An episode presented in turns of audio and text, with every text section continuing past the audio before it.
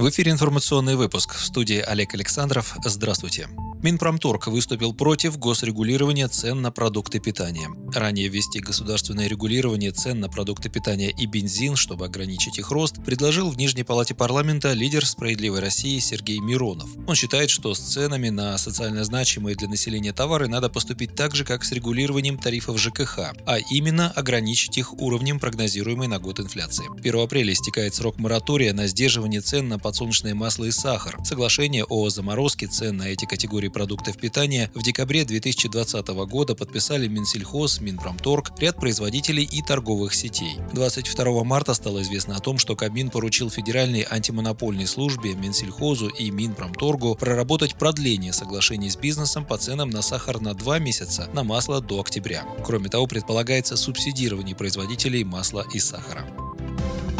У Минфина очень странное желание потратить деньги ФНБ где угодно, только не в своей стране. Так, первый заместитель руководителя фракции «Справедливая Россия» Михаил Емельянов прокомментировал предложение Министерства финансов направить средства Фонда национального благосостояния на кредиты другим странам. Он напомнил, что во время пандемийного прошлого года размер фонда чиновники Минфина увеличили в два раза. А теперь, когда стало понятно, что эти деньги могут быть просто заблокированы и их можно потерять, они придумывают, как их потратить не внутри страны, а где-то за рубежом. Все эти причуды Минфина свидетельствуют о том, что его политика противоречит российским интересам, сделал вывод Михаил Емельянов. Он призвал потратить средства не на кредиты для иностранных государств, которые часто потом становятся безвозвратными, а вложить в развитие отраслей российской экономики и тех компаний, где нет заграничных учредителей.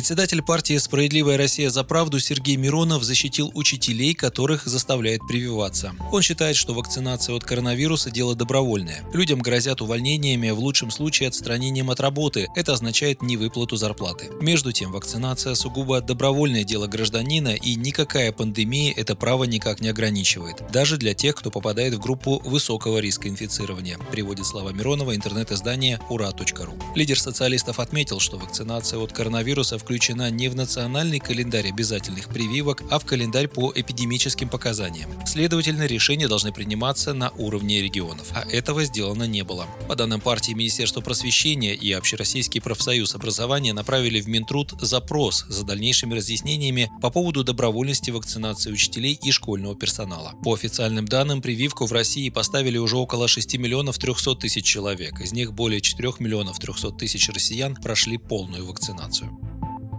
Эксперты предсказывают провал КПРФ на выборах в Госдуму. В ТАСС накануне прошел круглый стол «Выборы в Государственную Думу 2021. Сценарий и прогнозы», организаторами которого стали Фонд развития гражданского общества и Экспертный институт социальных исследований. В ходе мероприятия были обнародованы итоги социологического исследования Института социального маркетинга, который обрисовывает текущую предвыборную ситуацию. Так, согласно исследованию, избиратель в данный момент наиболее чувствителен к социально-экономической повестке. Например, его волнует доступность медицины стороны, а чисто политические вопросы, на которые делает ставку несистемная оппозиция, стоят на втором или даже третьем плане. Важно и то, что электоральное поведение определяется в большей степени не предвыборными обещаниями, а реальной действительностью. На этом фоне результаты соцопроса на тему «За какую партию вы бы проголосовали в ближайшее воскресенье» не являются каким-то сюрпризом. Единая Россия 33%, КПРФ 16%, ЛДПР 9%, Справедливая Россия за правду 8%. Не определились на данный момент 19% опрошенных опрошенных. У традиционно занимающей второе место КПРФ дела обстоят совсем нерадужно. Коммунисты погрязли во внутренних конфликтах и теряют как крупных лидеров, так и электорат. В этой связи все шансы усилить свои позиции имеют справедливоросы, которые на 100% попадают в следующий созыв, заявили на круглом столе. Ранее электоральные перспективы «Справедливой России» независимые политологи также называли хорошими. С учетом создания полноценной социал-патриотической коалиции с партиями «За правду» и «Патриоты России», справедливоросы могут составить серьезную конкуренцию партии власти.